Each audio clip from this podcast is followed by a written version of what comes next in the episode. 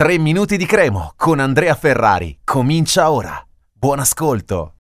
Ci avviciniamo a grandi falcate alla partita di domenica sera di Napoli. Tra l'altro sono 221 i tifosi grigiorossi che saranno presenti al Maradona domenica per questa partita che si preannuncia, lo dicevamo anche nei giorni scorsi, abbastanza prevedibile come risultato perché il Napoli è lanciatissimo verso la vittoria dello scudetto a distanza di tantissimi anni dall'ultima volta e quindi l'ambiente sarà certamente molto caldo, molto intenso, anche se eh, non abbiamo ancora detto che il Napoli comunque, comunque eh, dovrà poi pensare alla Champions League e sta pensando tanto alla Champions League perché la settimana successiva, la prossima, comunque tornano le coppe, quindi Napoli vuole fare assolutamente grande figura anche in Europa, lo ha già fatto nel, nella fase a gironi eh, quindi grande figura anche in Europa dopo averla fatta almeno fin qui in campionato con grandi risultati.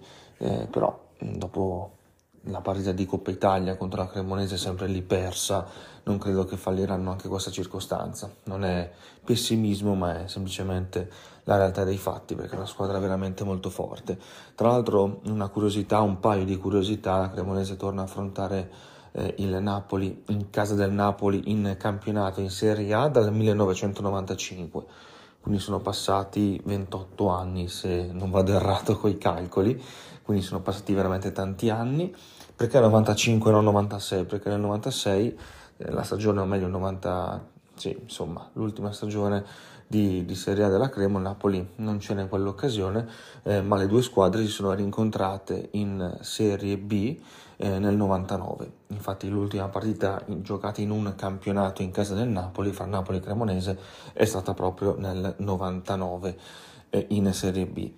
E per quanto riguarda le faccende più di campo, cioè chi torna, chi c'è, chi non c'è, difficile recuperare quagliata buon aiuto Lociasvili per domenica, invece buone notizie arrivano da, lo dicevamo anche eh, nelle, nei giorni scorsi, da Acella e soprattutto da Benassi, quindi recuperare comunque un centrocampista come Benassi può essere certamente utile. L'importante è avere la mente sgombra, eh, di sapere che è una partita molto importante, quella da disputare domenica, e cercare di farla, farla nel migliore dei modi e riuscire magari ancora a fermare quelli che potrebbero essere i campioni d'Italia 2022-2023. Un saluto a tutti e forza Cremo!